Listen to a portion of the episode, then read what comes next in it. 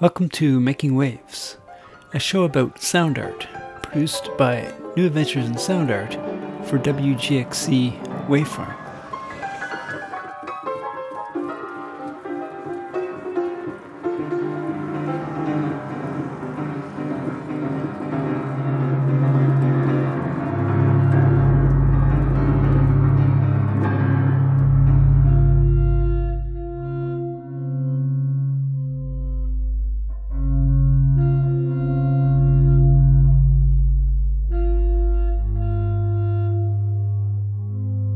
This is the sound of tree rings that you're hearing right now. It's by Simon Lysander Overstall.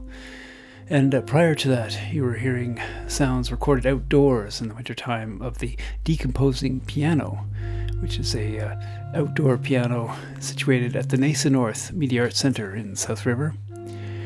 Uh, the center has just reopened after extensive renovations, and it is featuring the sound of tree rings, along with Tree Earth Sky by Wild Empathy as part of its uh, media art exhibitions. Uh, but today's show, we're looking ahead to future events coming up at NAISA. The 17th edition of the Deep Wireless Radio Art Comp will be released online in February, and uh, we're going to sample a track from that album. We'll also feature a podcast documentary produced by Michelle Wilson about her installation Force Migration, which will uh, also be on exhibit at NAISA in February. The track we're going to listen to from uh, the Deep Wireless Comp is uh, e Dentro, or Outside Inside, by Giuseppe Rapisarda. The theme of the uh, Deep Wireless Comp this year is remote connections, and it features many pieces created during the pandemic, and of course, this one is no exception. It reflects the uh, emptiness of an Italian city where the soundscape during lockdown, of course, was not like anything that had happened there before in recent memory.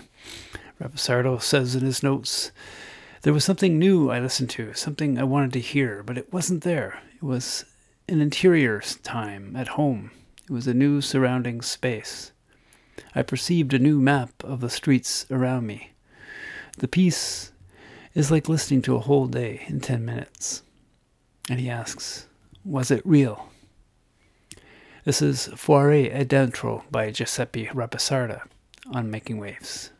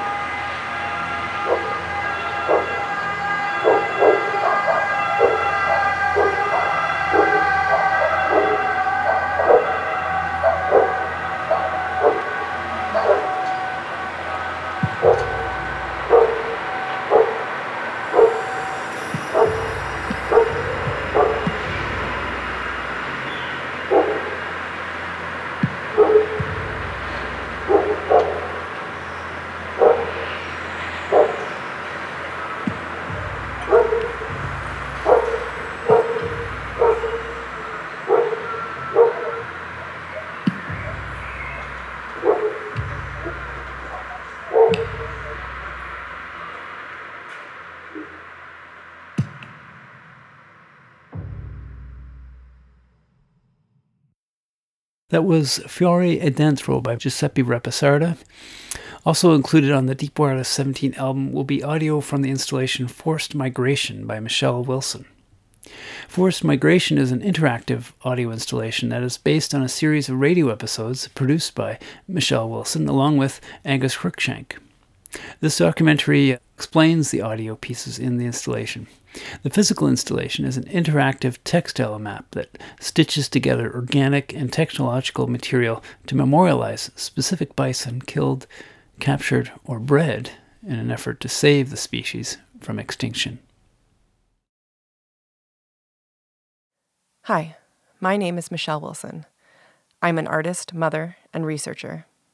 Back in 2016, I was lucky enough to be invited to do an artist residency at Riding Mountain National Park.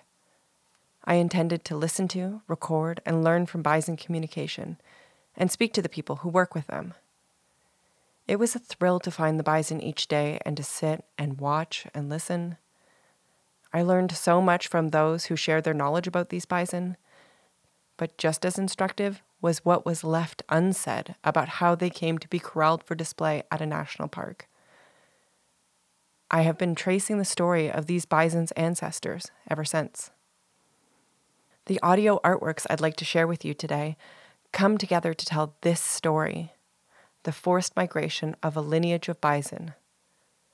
I will take you from so called Saskatchewan to Manitoba, Kansas, and Texas, Montana, then Alberta, and finally to Wood Buffalo National Park, which straddles Alberta and the Northwest Territories. This story spans centuries and zooms in and out from microbes on a blade of grass tickling a bison's nose to national policies. These short vignettes emerge from a collaboration with poet Seeley Englert, who took my 8 to 10 page essays, found their essence, and remixed them into short, effective pieces of prose. And Angus Cruikshank, who created layered soundscapes that, in a way, bring their own parallel narratives to the pieces. We will hear more from them later. A note before we listen to these works I identify as a woman of settler descent, so it was vital for me to tell the story of what settlers did to the bison and their kin. It seemed fitting for me to draw my research from the colonial archive, infuriating as it often was. What I have created here, however, is not a recitation of facts. It is an alternative archive that centers specific, embodied perspectives. I have found in my research that citing practices did not prevent the transmission of false information and faulty worldviews. So I am taking these stories out of a written tradition. I am not using the trappings of the Academy to give myself authority. My voice as the narrator is never softened by the need to appear objective. On the contrary, it is impassioned and personal. Sometimes I even take on the perspective of a bison. This recentering of the inherited facts changes stories of salvation and domination into stories of connection, empathy, and survival. Our first story takes us to the banks of the North Saskatchewan River in 1873 where the circuitous route to colonial conservation starts. Charles, Charles Alloway tried to hold, tried to on, to to a bison bull, bull to anchor him to a post. The but the bull dragged, the man, and the, the rope lacerated his hands, cutting right to the bone. the bone. Until his dying day, Alloway controlled the myth of how he saved the buffalo. His story, the white hero, the repentant slaughterer, his words are the ones that survive in the colonial record. One word, half breed, tried to obscure the body of the Honorable James McKay, Scottish and Cree, trader and guide with the piercing gray eyes. Together, McKay and Alloway drove their ox cart down the rutted mud streets and out of Winnipeg to meet a convoy of Metis hunters searching for bison to slaughter for hides and pemmican. A matriarchal band of cows and calves moved through meadows, just emerging from winter's grip. Grandmothers, aunties, mothers. The bison must have stampeded as the first round of bodies fell. Brown headed cowbirds took to the sky, their liquid chirps and trills drowned out by hooves and bellows as they abandoned their posts on bison's backs. Encamped at a distance, the women and children heard what they couldn't see a sound, deep and moving, like a train moving over a bridge, a continuous, deep, steady roar that seems to reach the clouds. Close to the carnage, McKay and Alloway felt the guttural calls of anguished mothers resonating in the cavities of their chests. The hunters sought cows, their flesh more palatable than the bulls, which meant the next generation were in their bellies when they fell. Women were brought in to butcher and process the bodies. Calves lingered near their fallen mothers, watching. These pitiful creatures were run down or lassoed at McKay and Alloway's command. The partners recognized that the current rate of slaughter could not be maintained. Five freeborn bison calves were captured, survived and reproduced, forcibly adopted by domestic cows but their relationship to the land died. On the establishment of Buffalo National Park, Alloway said, The animals, animals will increase under natural, natural conditions, conditions of peace, peace and contentment. Every, Every one, one of them came, came from my original group of three heifers and two bulls. When the last Canadian bison were being slaughtered in 1878, Alloway sent out a hunter who brought him back 30 bison hides. You cannot, we see, cannot distant see distant things, from the, the all-absorbing presence sometimes, he lamented.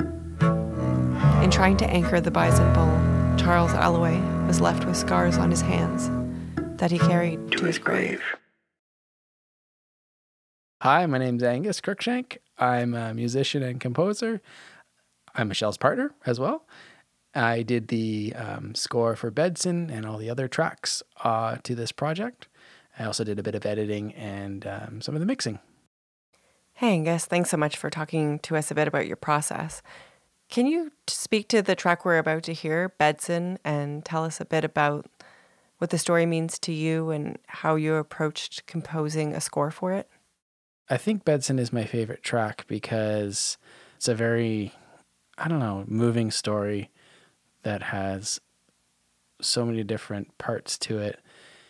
And it just comes together so well. And so I think when I approached the track and listened back to Michelle's performance of the reading, it's like this very bittersweet tale of the bison and obviously their relationship to Bedson, um, Stony Mountain, and um, the plains in general. And so I didn't want to necessarily create like a doom and gloom type um, sound to it or composition to it. I wanted there to be almost like a pensive, reflective type sound where you're, you know, it, it is it is kind of in a minor chord, but there are like major chords in it that maybe convey some sort of not hope, but like empathy to the story. I do like how you haven't made it a, just a simple minor score because there are moments of lightheartedness in this piece. And so I was wondering if you could talk to us about what you were doing with those upper register notes. Uh, upper register notes that are just really kind of holding down a beat. And so it kind of gives this, it, it kind of gives the piece sort of like a galloping feel to it, which I guess, you know, you could link back to maybe the bison, but also like just sort of this running feel. So it's like a dun dun dun dun dun dun. So I don't know. It just it felt it felt really right, and it felt like it, it really worked for the the mood and the theme of the piece.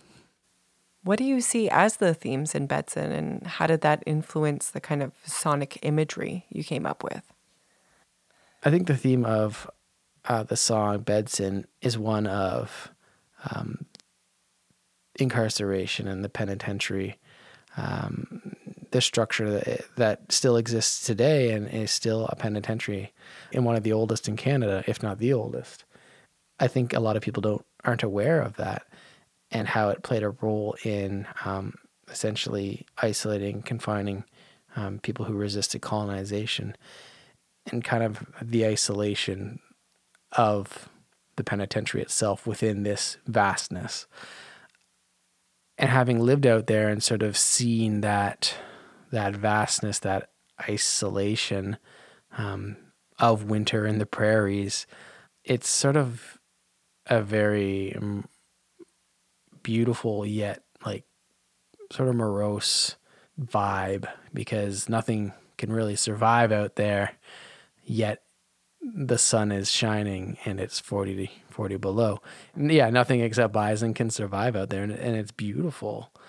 And i think it, it worked really well with you know when i picture stony mountain penitentiary just sort of sitting there alone or when you listen to it you sort of maybe hear that maybe hopelessness but uh, maybe frustration but also like an empathy towards those who are incarcerated there both uh, human and non human, such as the bison. I think musically it works so well. And I think why it's my favorite is because it really captures that vastness I was talking about, um, the use of delay. It's really just like kind of two chords. And then, um, yeah, that a slight variation as the song progresses. Okay, Angus, one last question. We've collaborated together for a very long time. I was wondering if you could tell me a bit about what it's like to collaborate by layering on someone else's words. You're really interpreting and trying to complement what is being said. Um, and that can be kind of hard sometimes because the music is there to support the story. You have a lot of leeway, but at the same time, it's really hard to capture the essence of what is being said. And it does take time to kind of get that right feeling because if you don't have it, that it could distract from the actual story itself. And, and that is really the most important part. Well, thanks so much, Angus. I really do think that you bring life and texture to these pieces, and a lot of the empathy that people perceive in them comes from your compositions. So thank you, and here is Bedson.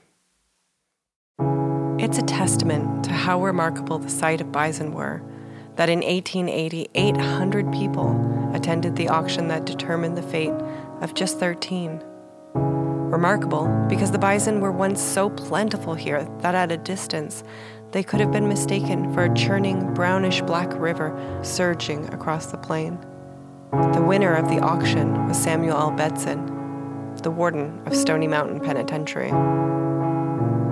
In the early hours of a frigid morning, a tawny bison calf was born onto trembling legs. Still wet with afterbirth, he had barely taken his first tentative steps when his herd, now 14 in number, was roused from slumber by men sent to drive them to their new home. Imagine the wind whipping across a sea of flat, uniform ground on a painfully bright February day. On top of a sudden swell in the land sits a three story sandy brick building. Dozens of elegant arched windows peer down upon you, the bar is not discernible from a distance. That's what those 14 bison saw.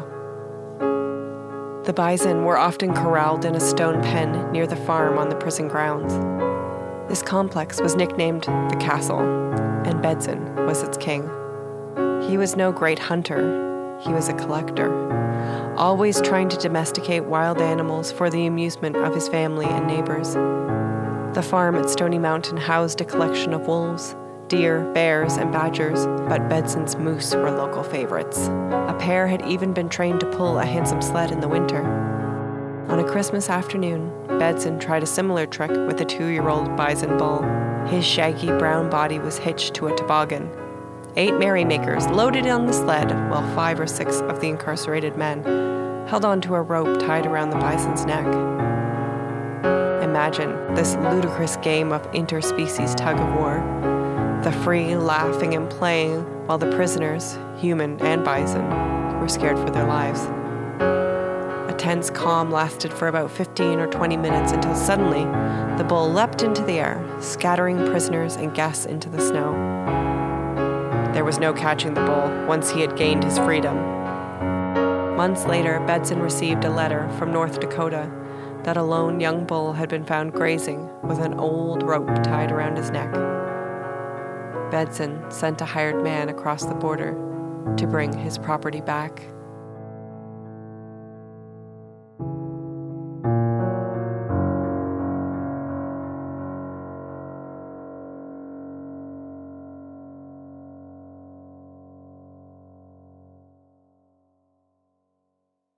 My name is Sile Englert. I'm a writer, editor, and visual artist.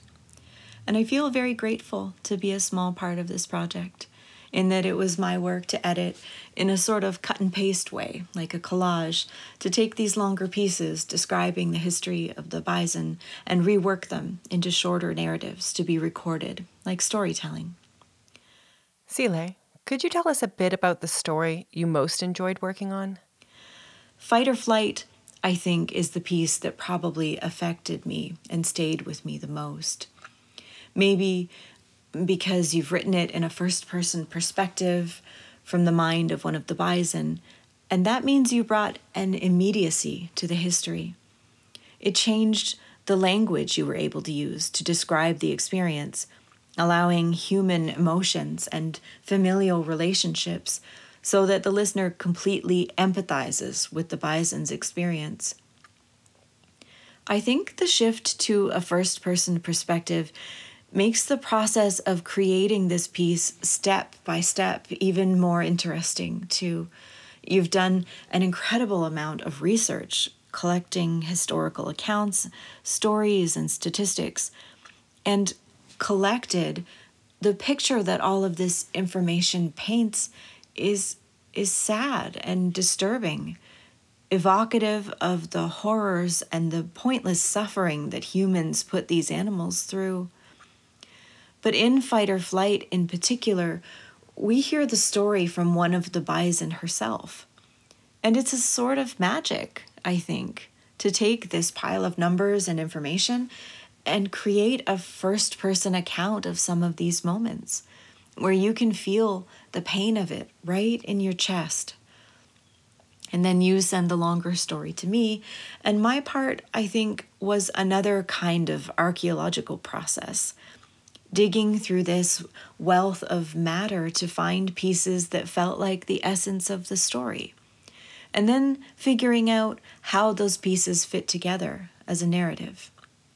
And there's there's an emotional element to the process too when so much damage was done to both these bison and to the environment that we share, when so much pain was caused, how do you decide what's most important? What people should hear? I had to make sure I kept enough of the spirit and the experience of the bison as you wrote it, and enough of the horror so that those listening could understand what these creatures went through and to maintain that organic flow that's kind of difficult to describe in words that that movement you can hear in the story. All of that comes through in the final step in the recording you've done the sound and the music.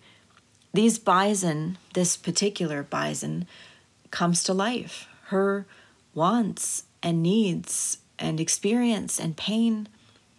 I think several steps of distilling this down to its essence from history to story, from, from information to emotion, allows those listening to connect with something real, something far beyond numbers and statistics. Thank you so much, Sile, for that generous and thoughtful reflection. And now, here is Fight or Flight. We are grazing hidden in the breaks between sandhills. Always alert, our ears panning for the sounds of men. My body orients toward the wind, waiting for the odor that twangs my fraught nerves and triggers our flight. I don't want to leave this place. The snow has just melted from the slopes, moistening the thirsty earth below, reviving the scrubby grass after a long winter. There are so few of us now so few babies. We cannot let down our guard to breed as we used to. Two lame bulls follow us, but they barely have the energy to register when we are in estrus. When we do conceive, our bodies can no longer nourish the unborn. We are haunted by those stolen from us. Mothers who aren't killed fighting off the snatchers return, again and again, to the site of their loss. As the night lifts, my body is alive with sensations. Rain drizzles, a sweet, pungent balm rises from the earth. I don't detect them until they are among us. We bolt toward the wind. We cannot stop moving. We might still outrun them. The bulls cannot keep up and drift away, but these predators are not enticed by weakness. Night settles again and they keep pressing us. The sun rises and they are still there. Three nights and days they keep at our heels. Urine, sweat, and dead skin wafts toward me on a breeze exhaled from a canyon mouth. I turn, lead my sisters and their young onto an open prairie. My instincts have betrayed me, betrayed us. I hear the oscillating whistle of a lasso and the desperate grunting cry of a calf. I hear him fall, a thud, thud, thud, dragging and scraping. The man's rope finds another of our young and pulls him down.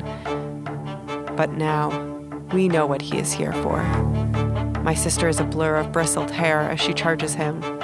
There is a crack of thunder, and mushrooming from the deafening sound is the acrid, smoky, rotting smell of water that cannot breathe. My sister staggers a few strides from the source of her pain and sinks to the earth.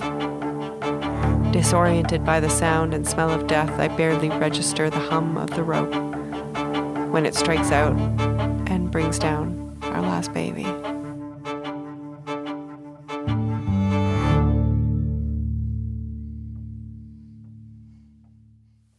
This next story runs parallel to the one you just heard. Fight or Flight and this story, How Buffalo Jones Got His Name, were created from autobiographies of a man named Buffalo Jones. Fight or Flight uses his observations to understand the beings he preyed on, while How Buffalo Jones Got His Name confronts the attitudes used to justify the hunt. Some people would have you believe that Charles Jesse Buffalo Jones got his nickname for his conservation efforts. Please don't believe them. Jones heard God's call in Genesis 1:26. Let us make man in our image, after our likeness, and let them have dominion over all the earth and everything that creepeth on the earth. He set out to capture the last remaining remnants of the great southern bison herd not as some noble conservation effort, but as breeding stock for his own grand experiment. On the first three expeditions, he took only calves. He learned as he went, and the bison he encountered suffered for his mistakes. The calves refused buckets of water and called relentlessly for their mothers. Jones and his men rode out, looking for range cows to forcibly milk but instead found two of the bison mothers wandering the site of their loss. Jones shot one of them for her meat and milked her dead body. When calves became rare, he resolved not to leave any bison on the plain.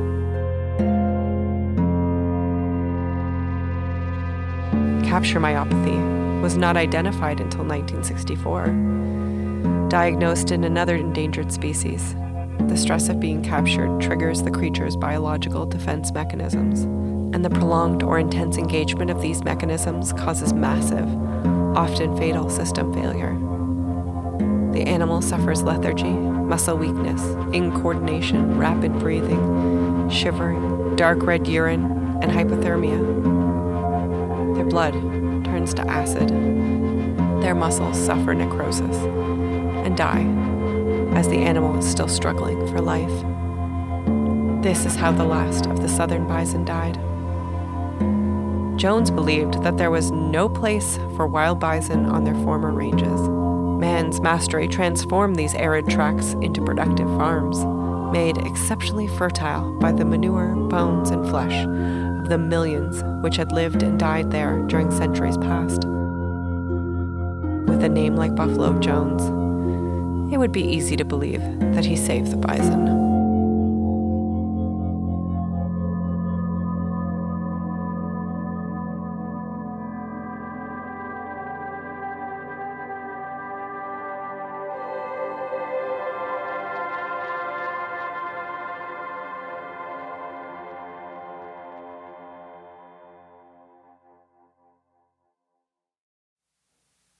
After Buffalo Jones's bison schemes went bust, he sold his herd, a mix of bison from the southern plains and descendants of the Saskatchewan calves, to two ranchers of the Flathead Reservation in Montana. These two ranchers, Michel Pablo and Charles Allard, were adding to their captive herd.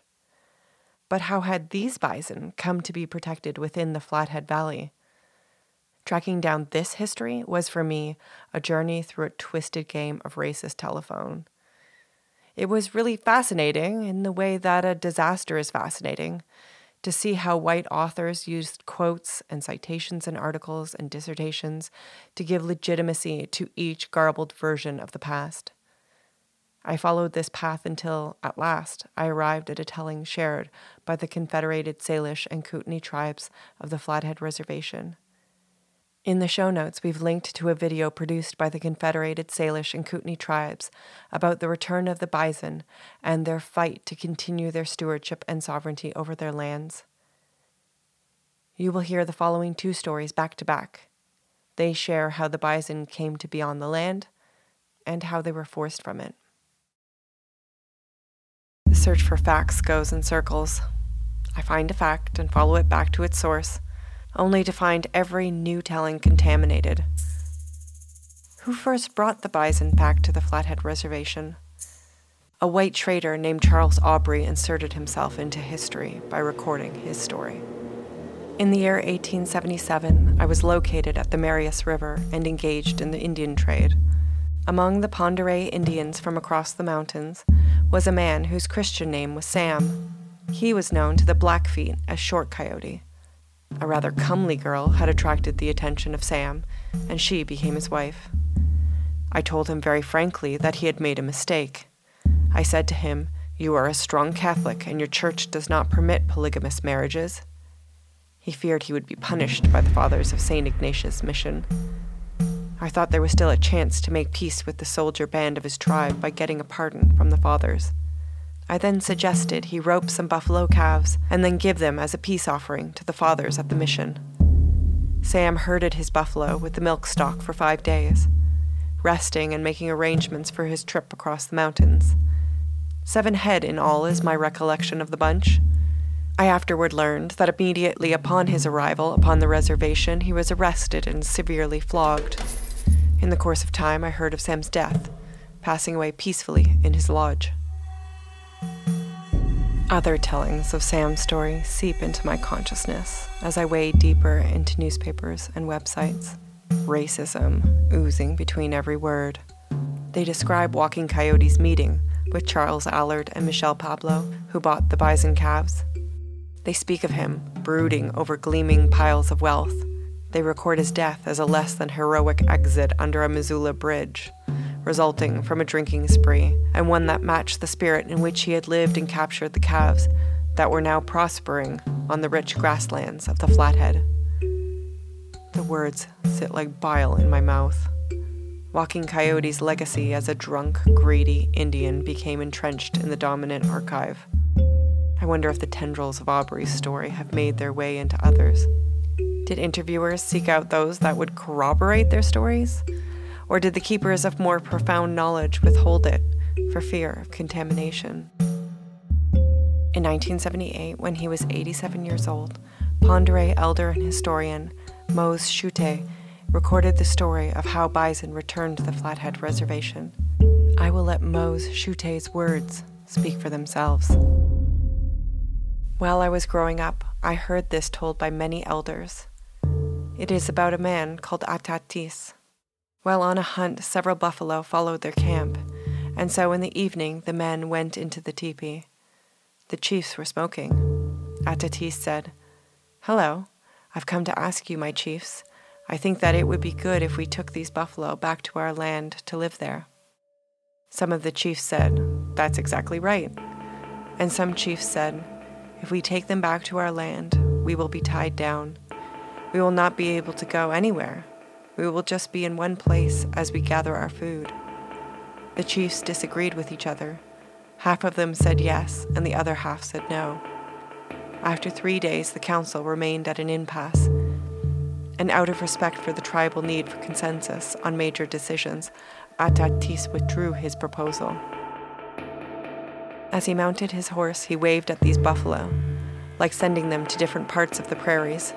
Atatis said to the buffalo, It will be up to each of us, whatever happens to you and whatever happens to me. That is all. And all these buffalo turned towards the east, the rising sun. They were going away, and Atatise cried. Atatise's son, Latati, having the same deep connection to the buffalo as his father, renewed his father's request to capture the calves in the 1870s. The council, seeing the effects of the unchecked settler slaughter on the buffalo, approved Latati's plan. Six calves were brought over the mountain range. They soon flourished and became 12. Latati's mother, meanwhile, remarried Samuel Walking Coyote. While Latati was away, two people went to see Samuel. One was called Charles Allard, and the other man was called Michel Pablo. These two men met with him and told Samuel, We've come to buy your buffalo. Samuel said, Okay, it will be so. Latati returned to his house. All the buffalo were gone. He asked his mother, Where are my buffalo? And his mother told him, Your stepfather sold them. And Latati cried.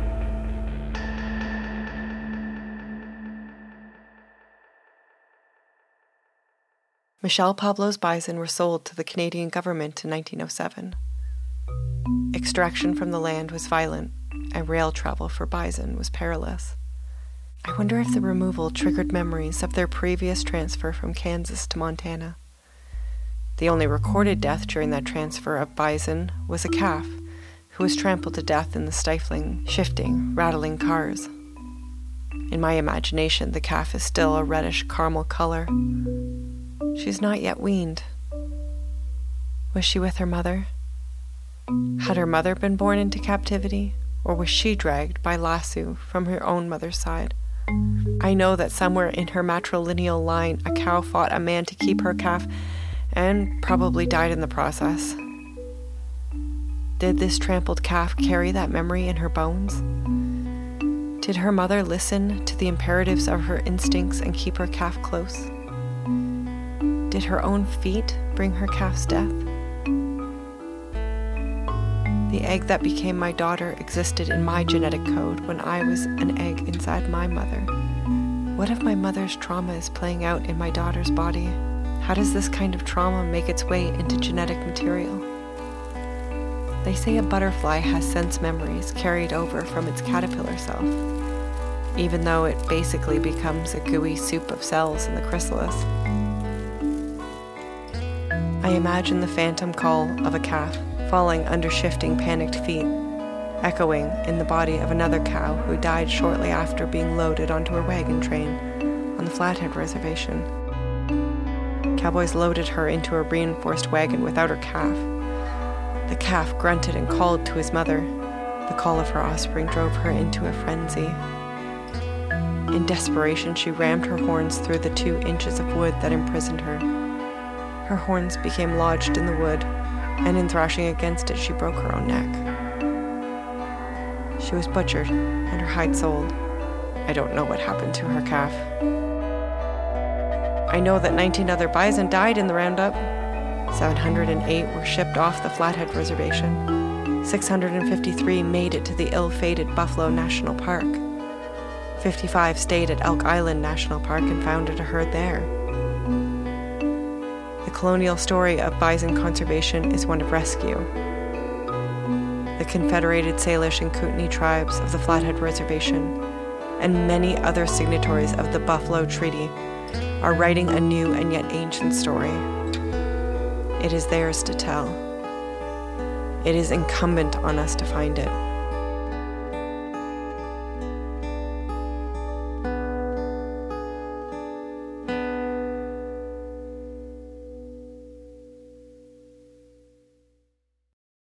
Now arrive at Buffalo National Park near Wainwright, Alberta.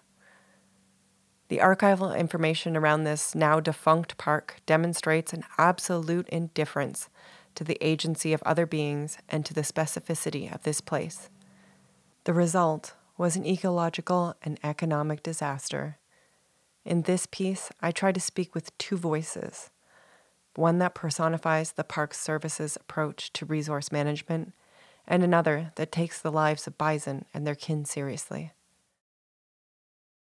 Numbers. They transmogrified breathing, eating, shitting, connected bison into numbers. That's what happens when a being becomes a commodity. 20 to 60 million bison ranged North America before colonial contact. Surveyors and homestead inspectors came looking for a home for the government's newly acquired bison. What they saw was land that had no value because it could not be settled or farmed. It was worthless, but maybe it could be made useful. This place, southwest of Wainwright, Alberta, became Buffalo National Park in 1908, reducing the bison's lives to numbers. In 1888, there were 103 wild plains bison in North America. The land and the bison had sustained one another. The bison compacted the arid ground, helping it hold on to precious moisture. Cows and bulls felt their way across the grassland, stems and blades tickling their nostrils as soil stirred up by a roving muzzle and probing tongue was inhaled. By 1912, 748 bison had arrived at Buffalo National Park from Michel Pablo's herd.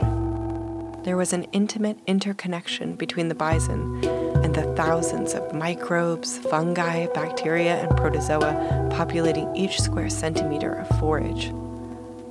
These microscopic beings had the enzymes to break down cellulose in the grasses the bison eats. Neither being could live without this symbiotic relationship. The government wanted quick and exponential growth. By 1922, 6,780 bison were sharing the park's limited resources with large deer, moose, and elk populations. The land strained under the pressure of all these mouths and bodies reciprocity and movement had co evolved over centuries, enabling the dunes and desert like conditions of the hills to sustain vast herds over the winter months. Over 19,141 bison were slaughtered over the park's 30 year existence. With Canada's involvement in World War II looming, the park was declared a failure.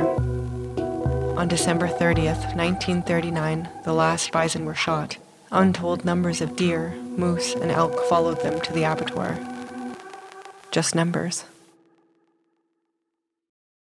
We have been on a journey through space and time.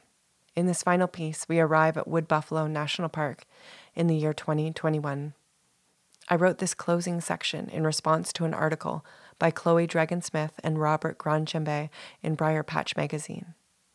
We've linked to it in the show notes as well. Chloe and Robert live off the land within their ancestral territory, which falls within the bounds of Wood Buffalo. Their article is a missive from the future to their future children.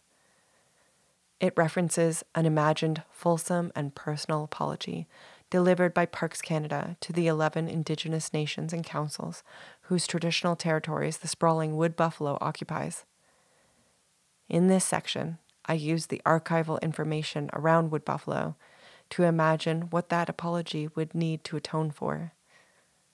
This apology felt like the only way to address the ongoing violations at Wood Buffalo, but also not nearly enough.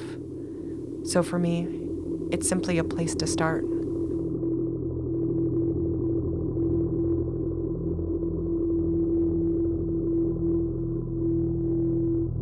I want to speak to you today about what we did our predecessors, the many branches of the Dominion government and the people who ran them, the treaty negotiators, the Department of the Interior, and Parks Canada. The creation of Wood Buffalo National Park was an act of ecological imperialism. From its first inception, the park was designed to be a place that excluded Indigenous peoples, a place where Canada could extinguish treaty rights.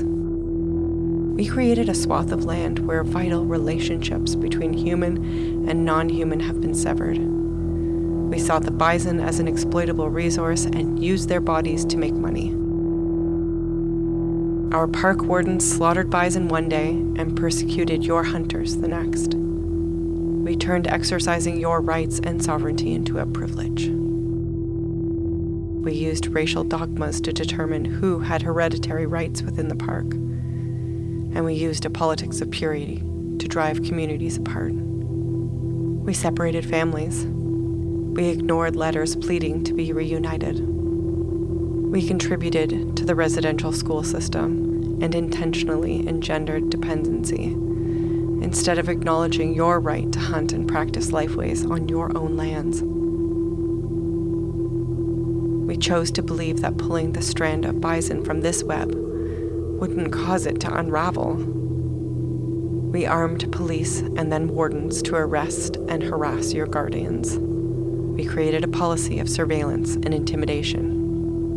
Even when we built abattoirs and killed hundreds a year, still we kept you from the bison. Our attachment to conceptual borders extends to policing the boundaries between wood bison and plains bison, between pure and hybrid, between contaminated and uncontaminated.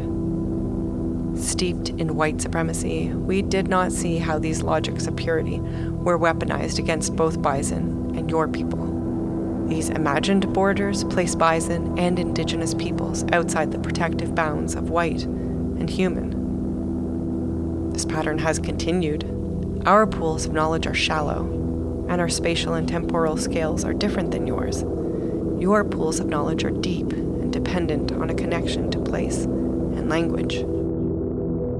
We have come to embrace the term two-eyed seeing, as envisioned by Mi'kmaq elder Dr. Albert Marshall. It is a concept of learning to see from one eye with the strengths of indigenous knowledges and ways of knowing, and from the other eye with the strengths of mainstream knowledges and ways of knowing and to use both these eyes together for the benefit of all.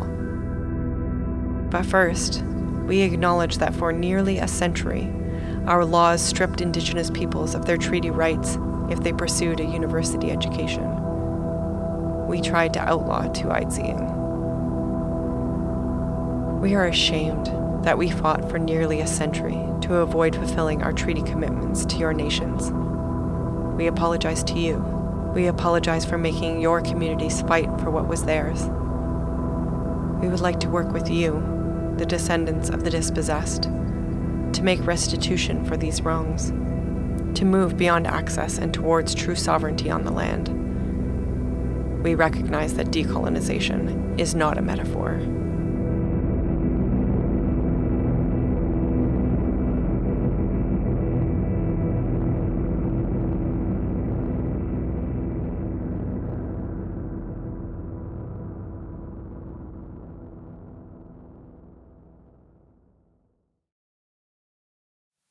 Thank you so much for coming with me on this journey.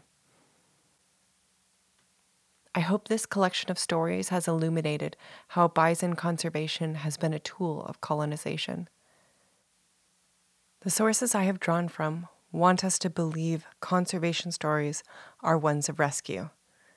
But as Indigenous literature scholar Pauline Wakeham puts it, conservation narratives attempt to, quote, overwrite colonial violence and locate it in a distant past. If you're interested in a future where a decolonized relationship with bison exists, please check out the work being done by Dr. Leroy Littlebear, the Confederated Salish and Kootenai tribes of the Flathead Reservation, and many other signatories of the Buffalo Treaty. That was a documentary about the installation Forced Migration, produced by the artist Michelle Wilson. And it brings Making Waves to a close for today. Join us one month from now as we feature more radio and transmission art from the Deep Wireless Festival. Thanks for listening.